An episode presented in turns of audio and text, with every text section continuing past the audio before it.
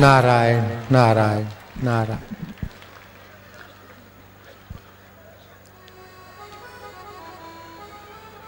जप निर्जीव भी होता है, सजीव भी होता है। प्राणायाम निर्जीव भी होता है, सजीव भी होता है। श्वास लिया, छोड़ा लिया, छोड़ा, एक कसरत है, ये निर्जीव प्राणायाम। स्वास्थ्य के लिए तो थोड़ा फ़ायदा करता है, लेकिन कर्म बंधन नहीं काटता है। लेकिन प्राणायाम में अगर गुरु मंत्र जप के थोड़ा श्वास अंदर रोके, थोड़ा बाहर रोके तो सारे कलमशों को, रोगों को तो मिटाता है, लेकिन पाप वासना और संस्कार, दुष्ट संस्कारों को भी हटाता है, ये सजीव प्राणायाम है। ऐसे ही जप अगर संख्या से किया जाता है तो ये निर्जीव जप होता है। लेकिन जप में अगर भगवान को अपना, अपने को भगवान का अपना मानेंगे तो प्रीति होगी और जब प्रीति पूर्वक जप होता है तो सजीव जप होता है। उसमें संख्या की अधिकता नहीं होती।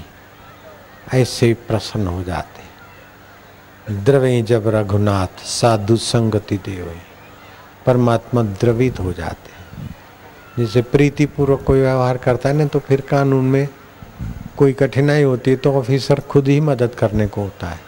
और अकुड़ा है तो भले उसका अधिकार भी बनता है, फिर भी ऑफिसर कोई ना कोई क्वारी निकाल के उसके फ़ाइल को भारी कर देगा।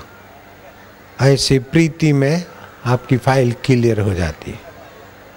तो भजताम प्रीति पूर्वकम ददामी बुद्धि योगम तम, ये नमाम उपयांति थे तो आप सजीव जप करिए।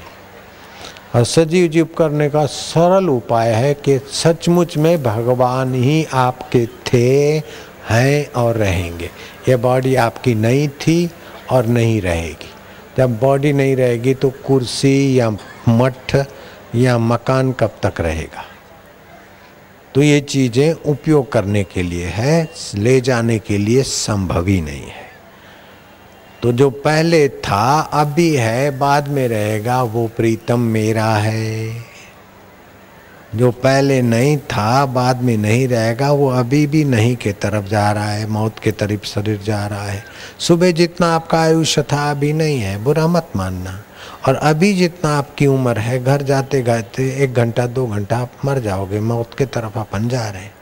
बोलते, टाइम पसार हो गया। बिल्कुल झूठी बात है। टाइम तो चलता ही रहेगा, शरीर पसार हो रहा है। शरीर मरने की तरफ़ जा रहा है। तो ये मरने वाले शरीर को मैं मानना और छोड़ने वाली वस्तुओं को अपना मानना और इनको बनाए रखने की जो आदत है, वो ही भय देती है।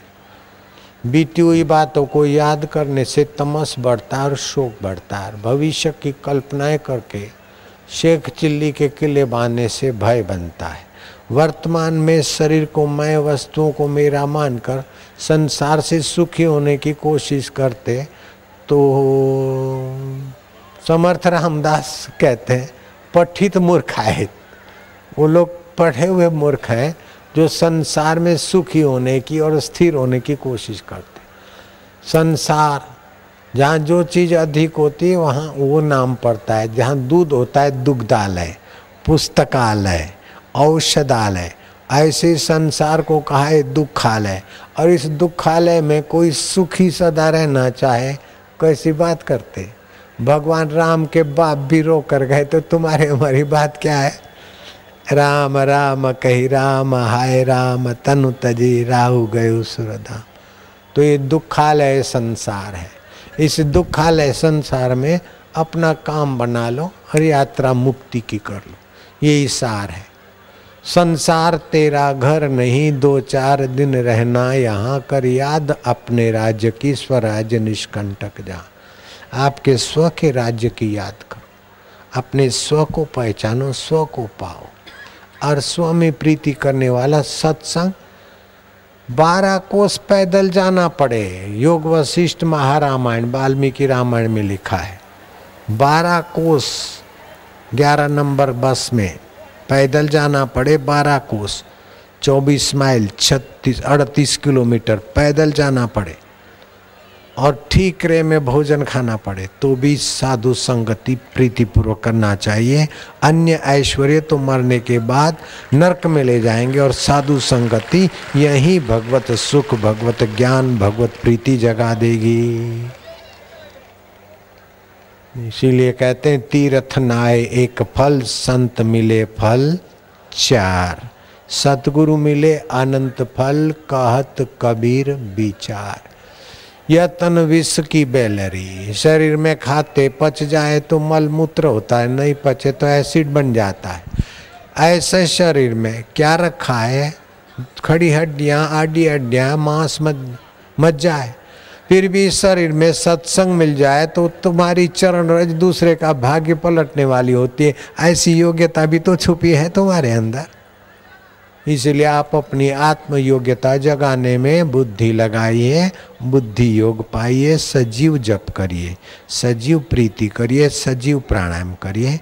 राम राम।